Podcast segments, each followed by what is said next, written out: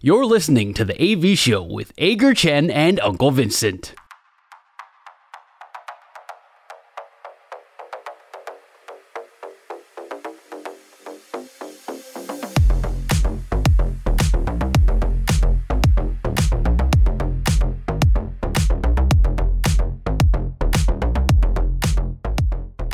本周爽不爽是我们节目的第一个单元，我们分享上个星期发生在自己身上最爽的事情跟最不爽的事情，不一定要跟运动有关，只要说出来能够让你开心就好。阿戴，你上个星期最爽的事情是什么？上个星期去开趴，你去开趴？没有啊？运动世界趴吗？不是，不是，不是，不是，不是。我上个星期去唱歌，OK，去我朋友他们家的社区里面的 KTV，哎、欸，其实设备我觉得非常不错。你朋友他们家的社区的 KTV，OK，、okay, 啊、好。它里面其实歌单算新，嗯，然后设备也还算蛮高端的，嗯。那我自从，我真的好像自从大学毕业之后，嗯，大概隔了十年，嗯，没有去唱过歌。你大学毕业十年了？十年啦，哦，差不多啦，差不多啦，十年了。所以上个礼拜去唱歌，真的对我来说算是一个非常新奇的体验，而且是首度体验到你没有东西吃，你也没有酒可以喝，为什么的唱歌？因为那他们社区的规定嘛，不能吃，不能喝，只能唱歌。这我听过最无聊的一个活动，怕弄脏环境啊，对不对？但是我不觉得付清洁费可以吗？他可能没有这个机制吧。可是说实话，哦、我觉得是一个蛮棒的体验。OK，对啊，我很少这么专心的唱歌，你知道吗？然后就是我没办法接受，只唱歌然后不能吃喝，我没办法接受。你可以喝水啊。我是合唱团在练习吗？我练习军歌比赛吗？有一点类似，真的有一点类似。可是我真的觉得还蛮爽的，因为你就是进去纯粹唱歌，可是时间没有很久了，大概三个小时，差不多啦，差不多啦，就三三四个小时左右这样子时间，然后就可以去吃饭了。哦，我没有办法接受，因为我是个不唱歌人。但是如果你要你不唱歌的人，但是你没有办法飙高音吗？我不唱歌，但是如果你要我唱歌的话，对不起，请一定要有食物，要有酒，酒水。我觉得。只要你讲到说去 KTV 唱歌，大概就是分成这几派的人、嗯、哦。你要么去就真的是唱歌，麦克风几乎都是在他手上那一种。那再来，要么就去就是一直埋头吃东西，然后再来就是纯粹喝酒。我有朋友是去 KTV 纯粹的原因不是为了唱歌，是为了去吃跟聊天跟。有啊，有很多人这样啊。对对对对对，有蛮多人这样的。其实我原本也是这样的人啊。对，就是不需要唱歌都没有关系，没有大家都不要唱歌都没有关系，因为。哦，你就一直放着那个伴唱带，然后你也不用放啊，他那个反正本来就会。哦、我觉得台湾的 KTV 其实蛮不错，你不觉得那是其实是一个很好的用餐体验吗？你在那边，你看你有舒服的，我觉得你要看去哪一间，你有舒服的舒服的位置可以坐，你有冷气，嗯、你有自己的厕所，不用跟人家分享，嗯、对不对？然后自己的厕所这一点要。有一些 KTV 不也不大部分的都有吧。大部分这这几家比较比较知名的连锁的都有属于自己的。我去的好像都不是哎、欸。哦，好吧，我不知道是去到什么一些阿 阿萨布鲁的 KTV 场域。阿萨布鲁还是还是那是还是那？请问阿萨布鲁跟阿利布达有什么差别？没什么差别小天才，这这那为什么这这这两个？就喜欢双标啊，各种不同标准啊，还是你还是去的，还是我去的都是什么？你应该跟我，你你应该跟我出来 party 一下，下次。阿公店，下次下次晚上晚上晚上我出去 party 的时候找你出来好了。OK，记得多带一点红包哈。Deal。呃，这是你的爽，我的爽其实很简单，你刚才稍微提格了一下，就是明星在国家联盟终于以三比二，而且是逆转获胜，而且是，嗯 Yeah.、呃，上一次赢球是二零一二年，二零一二年的时候你在哪里？二零一二年，我在念大学啊。二零一二年的时候，明星赛应该是在皇家。你刚刚是问我，你刚刚是问我要猜哪里？猜我说你人？哦，我人在。哦，OK OK OK。二零一二年的时候，我还在洛杉矶道奇队服务，所以对，真的很久。是皇家吗？嗯，是二零一二年八，对，是我我猜啦。OK OK OK。但但那个时候国联是八比零击败了美联。哦，那就是嗯，美联的先发投手是 Justin Verlander。哦，他还在老虎的时候，对，然后没有拿到 MVP。我觉得先发在明星赛先发投手拿到 MVP 太难了，因为第一个出来只投就投这么短局数。通常其实其实跟大部分嗯中华职棒的 MVP 的选法很像，就是对于呃。都是出在胜队，然后都是那个对于最后战局有关键影响的那个人。那当然哦，可能胜利打点或什么，所以其实大部分大家会看到都是野手嘛。对，很少，应该很少有投手吧？很少，特别是明星赛特别少。对啊，因为你不可能过度使用它啊。对，除非你是 Pedro，你上来投三局，然后全部都弄三振之类的。不可能投三局吧？明星赛应该不会投到三局，啊。以前先发投手好像会给他投，给他们投个两局最少最少，哦、因为那先发投手是个荣耀，真的好像。但现在大部分都是一局一局这样这样去处理，一局一局这样子换。对，所以这是我上个礼拜最爽的事情。国联终于中断美联的连胜，这样子。对。你你你这你这样子讲好像没有那么爽，没有那么爽的感觉。国联终于中断美联的联赛，哎，等一下，但是我是国联人呢、啊，我觉得非常非常的爽，终于一种荣耀就对了。我有点忘记现在的规定，这个明星赛的胜队应该没有在取得没有没有取得任何优势。其实我一直都觉得，我们都会讨论说，明星赛啊，到底要怎么样能更吸引球员去认真投入，还有花费发发挥，不是花费，发挥的这一件事情。嗯以前是有这个所谓可能世界大赛的主场优势嘛？对，那这个也也要你的球队实行了一两年而已，也要你的球队能够进得了世界大赛。明星赛胜队。是不是可以有一些什么奖金的制度？像 NBA 季中锦标赛，可能你冠军每一个人可以有多少钱之类的，是不是更能够吸引大家去去投入？你觉得能够打明星赛的这些明星球员，他们差的是差钱吗？他们差一万、差十万这样这样？所以就就又很诡异的，就是说你的奖金可能必须要够高，但是变成说你的支出会变得非常多。对，那这个就考验说你联盟要用什么样的制度去吸引球员嘛？有某几年 NBA 的明星赛，他们真的大家到最后。打得很认真，他们改了很多的制度嘛，可能变成说你第四节重新计分呐、啊，然后到第四节大家就真的很认真的去打至少一节的比赛。可是这两年的活动，这两年好像对，对，这两年好像又又觉得大家又有点松掉了。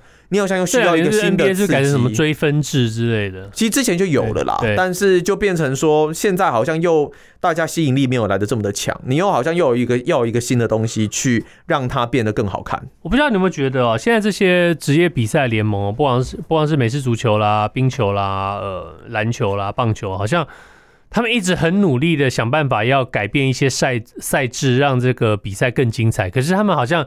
越改你就觉得越无聊，越改就觉得越痛苦。你看，特别是特别是明星赛，诶，有的时候会觉得你你会觉得越改越复杂，记不同的记分啊、追分制啊什么东西。但是我我真的说实在，我非常不想要一个嘉年华会，然后我进去只是看球员在那边没有人防守的灌篮，跟没有人防守飙三分这样子而已啊。可是我觉得你应该接受，就是说明星赛就是会变成这个样子。那你觉得明星赛有必要办吗？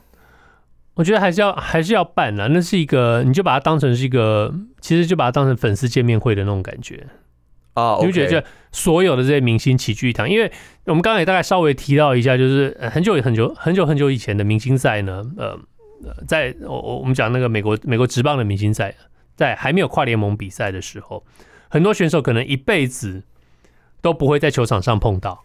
因为他们在一直都在不在不同联盟的时候，嗯，所以为什么明星赛会那么精彩，会那么好看的原因，就是说这是他们很可能你会看到第一次的对决，你可能从来没有看到哦，原来王建民、王建民纽约洋基队的王建民跟呃旧金山巨人队的 Barry Bonds 对决会是怎么样？一个专门把球打到水里头去，一个专门投保龄球，那两个人对决谁会赢？你只有在你只有在明星赛的时候你才会看到。那后来。就因为大家对于这种难得一见的对决这么这么的期待，觉得这么这么的爽，所以联盟为了要刺激比赛的收视，刺激让大家更喜欢比赛，所以把最开始办的跨联盟赛事，让大家多多有机会看到这种对决。所以现在就是疲乏了嘛？对，但是就因为这样的一个开放，大家开始对明星赛的开始有了疲乏。所以如果是你的话，你会反对跨联盟战？我不会。但是我就必你就必须要去接受说，对于呃例行赛每多做出一些改变的时候，它就会让你的明星赛或者让你季后赛有一些些的有一些反方向的改变。那真的要去探究的话，其实就可以去探究说，我们到底办了跨联盟战之后，可能对于联盟的帮助收益有多少吗？我相信一定是增加的，所以这个制度才会一直 run 下去。那相对的，就是必须要牺牲。可能明星赛的一个精彩度了，有很多东西是你一旦开始了，你就没有办法再回头了。你不可能现在再开始回头哦，那我们不要办跨联盟比赛了，不太可能。我觉得就是慢慢你必须要去接受，说所有的这些明星赛就变成了明星赛，就像你说的，变成一个嘉年华。但老实说，我会觉得棒球的明星赛，其实我觉得相对平均而言，比篮球的明星赛精彩。哦，因为至少你的这些挥棒打击，还有你的球速，投手投球的那个球速，它的水准就是在这个地方。你很难像篮球这样子，呃，如果他可能不防守，你就觉得真的很无聊。但是在棒球比赛里面，因为你的动作还有你的整个节奏是比较缓慢的，所以他的你你手不该手背，你还是一定会手背嘛。你传球什么的，还是该做还是会做到，所以强度会出来。可是你反而就比较少，可能有一些比较创意、啊，像篮球里面的可能一些各种特殊花式的传球、灌篮、三分等等。在棒球里面就比较制式，可是它基本的强度跟精彩度可以维持住。你会觉得在棒球里头，你如果像篮球那样故意不去防守，或者是故意球不接，就就不可能嘛？对，你会觉得说，哦，那样看起来好丢脸哦。嗯、就是那球过来的时候，你就啊，从、哦、旁边漏过去，那很丢。但篮球就还蛮酷的、啊，就是就是轻轻松松的防守这样子、啊。你现在看 NBA 的明星赛，他们完全没有在防守，你也不会觉得怎么样，你就觉得说，哦，好啦，难看。对，对，因为这个其实就是棒球跟篮球运动。嗯本质上面比较有一些不一样啊，所以这个是你很爽的地方吗？因为国联国联赢了，好，那我的不爽跟运动比较没有关系哦。我我我相信大叔，因为你也是美国人，所以我不知道你有没有看过这样的一个现象。我有认识一个朋友，他是台湾人，但是他长期是住在美国，他是住在科罗拉多那一边的。OK，那。我觉得这是一个所谓双标的问题。我相信有很多台湾人对于这件事情也非常不太满意。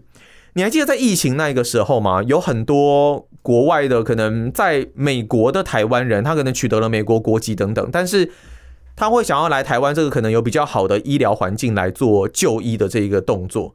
那个时候呢，他可能会觉得台湾这部分很棒啊，台湾啊，台湾好棒棒什么之类的。但是我这个朋友呢，那个时候其实也是这样，他就会在那个时候说啊，我真的一定要，我要飞回台湾，我要去那边看医生，我必须要去那边，就要去那边先避避风头或是什么东西之类的，去躲避疫情啊。可是呢，最近他又会常常跟我说一句话，就是，哎，你们台湾最近。演艺圈怎么爆发那么多事情？Me Too 啊，各种运动。哎、你们台湾可以为了一个白饭那边吵成这个样子，好像有一种我我有一种被鄙视的感觉。但是我心里会一直冒出一件一个想法，就是说你不也是台湾人吗？你不是也是有拿台湾国籍吗？那你在那个时候疫情弄得满城风雨的时候，你那时候不是还回来台湾这边看医生吗？那个时候你就觉得台湾很棒。那你在这个时候，你现在就会说你们台湾怎样？你们台湾怎样？我就只想问一句啦，难道你不是台湾人吗？台湾不是我们吗？我觉得人是自私的，那人这不就双标吗？人对人自私的本性，就是在这种这种时候，你会你会看出来。就像我我我我记得我以前听过一对朋友吵架啊，那那个太太就跟先生说。每次儿子考一百分的时候，你就是我儿子怎样？我儿子，我儿子真聪明，我儿子真了不起，我儿子，你看看我儿子就是像我。啊，考零分就你怎么生的？对，你怎么生？你们家哦，这个就是你们家的基因啦。你们那个你儿子哦，你儿你管一下你儿子。这个我真的一巴掌给他塞了耶，那真的很夸张哎。呃，对了，反正你的人生还很长，你可你应该会有小孩，到时候我们来看看会发生什么事情。我不知道会不会有。对，应该是你被你被你老婆塞了吧？但是人哦，难免就会有这种双标这种情形，就像我觉得在每个人身上其实都会发生。对我我我刚好昨天昨天才有一个朋友跟我讲到一件事情，就是他很担心他小孩在国外读书。为什么？嗯，他他的。他的小孩现在在国外，应该是读忘了高中还是大学吧？那就是所谓我们常常会讲到台湾，我们开玩笑说有那种天然独世代，就是那个成长的过程当中，对于台湾的呃台湾的这个主权意识非常非常清楚，从小就认定自己认认定台湾是一个实质存在的一个国家，台湾也是，那就是。但是你呃对于独立的概念非常的清楚啊，中国中国烂，中国差，中国侵略我们，我们台湾是独立的，独立的，独立的。好。那这个爸爸当然年纪跟我比较接近，但属于是我们所谓呃被党国教育。你要说是洗脑也好，但是那是一个不同年代的一个事情。我们在那个环境底下成长的时候，你会有那种嗯。所谓的中华民族的概念，你会有那个，你不见得认为你，你不见得追求统一，或者你不是不见得说你一定要维持现状或者怎么样，但是你对台独这件事情，你会有一个比较全面一点的看法，你会你会担心说台独会不会引来战争，嗯，你会担心说呃这个世界局势上会有什么样的影响跟改变，所以我这位朋友嗯跟他儿子也就讲说，哎，那可是那个。你坚持台独的话，很可能会引起战争或者。那那你要你要打仗吗？他儿子他爸还没讲，他爸我没有打仗哦，我有美国身份。如果台湾要打仗的话，我就到美国去。我跟你讲，如果真的这个仗打下去，除非你真的是先知，对，不然我说实话，应该也来不及跑了。你也来不及跑。对，对到时候全部都是锁起来的状态。对你，你我我觉得就是这个这个东西我们会谈偏了，但是大概就提一下，就是说有一些这些这些小朋友，就就我朋友这个小孩，就他的那个想法很简单，就是哦，他呃台独会打仗是吗？没关系，美国会保护我们。You don't know, 他他应该他应该他应该也不是他应该也不是这样想，我觉得他的想法就是说，他清楚他清楚的认为说，哦，OK 打仗没关系，反正我跑去美国就好了。对，我跑去美国，他说不关我的事就好。台湾要台湾要打仗，不管美国要不要来帮我，我反正我就逃去美国，又没有我的事，我就我是美国人。OK 啊，这个时候你就是美国人。对，在这种时候你就是美。对，我就跟他讲说，自自私的这种事情就就就就就这样就出来。那爸那爸爸就说。爸爸就会说：“哦，那可是我在台湾有有我的事情，我的工作，我的责任，我不，嗯、我不可能像你一样东西一丢我就去美去美国。”那儿子就说：“哦，那那那那是你的选择哦，你要留在台湾那是你的选择。”那不是他爸吗？对他，对对，所以有的时候你会觉得说，嗯，你的那个人生方向好像呃 priority 好像偏了一点。但是我们会发现，我们生活中有很多很多这样的人，就是说告诉你说。你要上战场，你要去拼命，你要去为了这个国家去坚守你的意识。那你问，那你呢？哦，没有没有没有没有，我我我我我是美国人，我是我是哪里人？我我就是跑去其他地方。对，我记得之前好像你好像曾经私底下也跟我讲过这件事情，就是当我们在享受好处的时候，我就是站在 A 这一边，也就是说我们。一定是希望自己永远都是在享受好处的一个状态。我今天 A 有好处，我就站 A 那边；我今天 B 有好处，那我就是站在 B 的这一边。只是我们都没有想到说，那我们背后的价值跟意义到底是什么？对，你要想的第一个问题就是，你要不要上场去打仗？你如果不要上场去，你不愿意上场去打仗的话，你有什么资格叫别人去上场打仗？我们有的时候，我们我们一般人是没得选啊。对，我我我就对我就先说，我们不晓得会不会打仗，但是我们知道有些事情可能会把这个局势往那个方向去的时候，那。如果你自己没有上场打仗的这个准备的话，你有什么资格告诉人家说用力的冲吧，不要怕，往前冲，不要怕？你你没有这个资格讲。也就是你有没有以身作则嘛？你有没有身体力行嘛？这个就是很基本的一个观念。不过反正无论如何啦，这个双标就是我本周的不爽。双标是你本周的不爽。嗯、OK，好，我本周的不爽，其实其实今天很好笑。我的我的爽跟你的不爽大概都被呃，我的爽跟我的不爽大概都被你在呃讲话当中稍微提到了一下。你刚刚提到，哦、你刚刚提到白饭事件。我本周非常不爽的白饭事件。Oh, OK，白饭事件有什么好不爽的？不就是老板跟学生的吵架吗？我相信以台湾媒体铺天盖地报道这个程度，现在应该。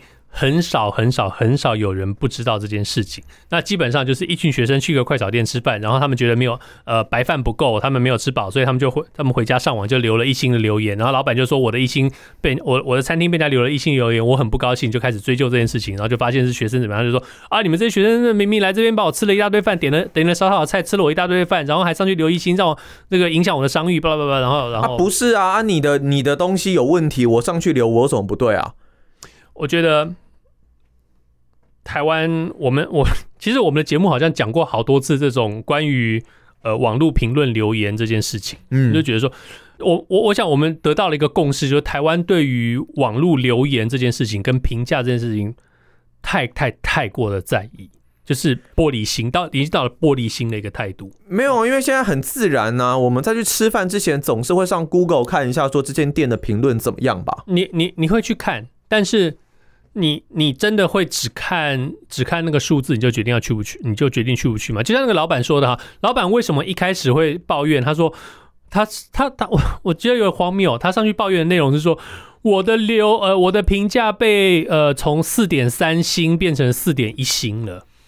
我就他可能怕会再继续往下吧，就跟但是我就问问出去吃饭的各位，你平常刷一个餐厅，你刷到四点三星跟刷到四点一星，你有什么差别？你有你有什么对你来说有什么影响吗？不会。我告诉你，真正会觉得担心的是，你看到五星的一个餐厅的时候，你反而会觉得担心。哦，我想说是不是人工去刷的？对，是找人去留言的那一种。对，好，那四星以下，三点八、三点九的话，你可能就会说啊，太太低了，稍微偏低。但是，但是你如果真的很想吃这家餐厅的话，你可能会去看一下留言，说他到底为什么得到三点八星、三点九星？没有，如果我今天看到一间店呢、啊，嗯，它每天都是大排长龙，嗯，但反而它只有三点多星，嗯，我会想要去吃看看。对，我想说，这种新等的餐厅为什么这么多人排队？因为我们讲过很多很多次哦，这个新等跟你的那个实际的体验这是两回事。OK，我的五颗星可能是你的一颗星，因为你不会吧？这标准完全不一样哎。因为你永远不晓得留言的这个人他的评分标准是什么，而且他评的是什么。你记不记得我我讲过很多次，有一个人说一星，因为我找不到停车位，没有吃到。有啊，很常听你举这个例子。一星没有冷气，我不呃很热，各种各样这种这种东西，所以有的时候就真的不要那么玻璃心。那当然，这整件事情让我不爽的原因，并不是说呃谁没有吃到饭，或者是谁公审了谁，或者是呃谁本来说吃到呃白饭吃到饱，后来变成呃。呃，免费提供不等于无限量供应，各种各样的，这也是回到你刚刚说的双标。老板有说过他的店是吃到饱吗？我想大家都有截，有有人截图截到说，哦、呃，曾经。对，这这就回就讲到另外一件事情，就是、说这个老板，你如果他后来这解释了说他为什么这么在意四点三星变成四点一星，或者说他为什么这么在意星星这个评价的原因是，他是一个很爱站的老板啊。你去看一下他的那个是那个店的那些评价的话，你会发现只要有人留言，他都会上去回复，特别是有坏的留言，他都会去跟人家，而且是那不是那种你常常会看到那种罐头留言，就是说哦，谢谢你的建议，我们一定会提出改进。如果你愿如果你愿意的话，给我们一次弥补的机会。这种你会觉得说。好像有点诚意，但是又好像没有诚意。但是最好是个罐头留言，告诉你说我们会改进。没有，这个老板是去赞的。譬如说，有人说哦，你们家的菜太咸，他就说我们的饭是无限量供应的。如果觉得太咸的话，你就可以去吃多多吃一点白饭。哎，那但是这一次也没有无限量供应啊啊！好啦，你只是要等久一点。对，那这次他就说那没有，他这次他就变成他的立场就变成说哦，免费供应不不表示无限量供应之类的。啊，OK，反正有很多文字游戏就对了，很多很多文字。嗯 Anyway，这件事情大家都已经很烦了。说我只简单，我简我简单的要讲的是我的不爽，就是说台湾可以为了吃饭平分这件事情，不停的在新闻上面吵，吵了多久了？几天了？我真的说实在啊，有时候在看台湾的新闻，我爸妈都都会说不要看新闻了。嗯、但是台湾有很多新闻真的是，像比方说这一次的吃饭事件，不管你是滑脸书还是什么其他各个一些社群平台说新闻台，一连串就像你刚刚说的铺天盖地式的报道，那一瞬间。这有有的时候讲深一点，会变成说，可能也是政治人物他们如果要操作的话，其实有很多题材可以去做很多的不一样的操作。你买媒体、买一些报道权等等，例如像之前呃，可能在炒一些呃选举的一些事情，但是可能服贸啊或什么已经丢出来炒了，但后续的话，可能迷途事件出来嘛，一连串在在成功的占得了很多不一样的版面。那现在吃饭事件。哦，也是吸引大家的一个目光。我这几天几乎只要刷脸书，我我其实有点不太了解的原因，就是因为他洗的实在太多了，各个媒体都在报，各个媒体都在追踪，所以导致我看到我都觉得、哦，天哪！然后就是滑过去，滑过去，滑过去。我想要看我的运动消息都不一定有办法可以可以洗到这么多的一个版面。对，我觉得这关于在于呃每一个新闻台跟新闻部门他们的这个题材选择上。还有就是说，呃，新闻播报的这个各个题材的这个比例上，OK，你你说国外也一样会报这种所谓的呃耸动型的、新山色型的呃特殊的这些新闻，那、你要流量，你要眼球，无无可厚非。但是不是这样子？你打开新闻，连续十五分钟、二十分钟都在讲这一碗白饭或这两锅白饭，okay? 还弄得很像是那种台风的时候紧急报道的那一种，在主播 呃回到棚内镜头在讲话的时候，背后还是持续在放这个东西。从头到尾就是两锅饭的问题，对不对？然后煮多久的问题吗？啊、律师，请问你的看法是什么？哦，老板，你的看法是什么？学生代表你的看法是什么？系主任，你的看法是什么？路人，你的看法是什么？但一路一路这样这样子下来，那 OK，国外也一样会报这种。耸动、奇怪的新、猎奇的新闻，但是他不会为了这个新闻而忽略掉原本应该播报的东西。OK，你还是台湾这一边，我换一个角度啦。台湾这边可能就真的太 peace 了，没有什么太多的事情可以值得去报道的吗？这是一个粉饰出来的太平，因为这个世界跟这个台湾还有太多太多其他的事情，不公义的事情或者是不正当的事情正在发生，这些都需要被关注、被报道。OK，嗯。乌俄战争不应该被继续报道吗？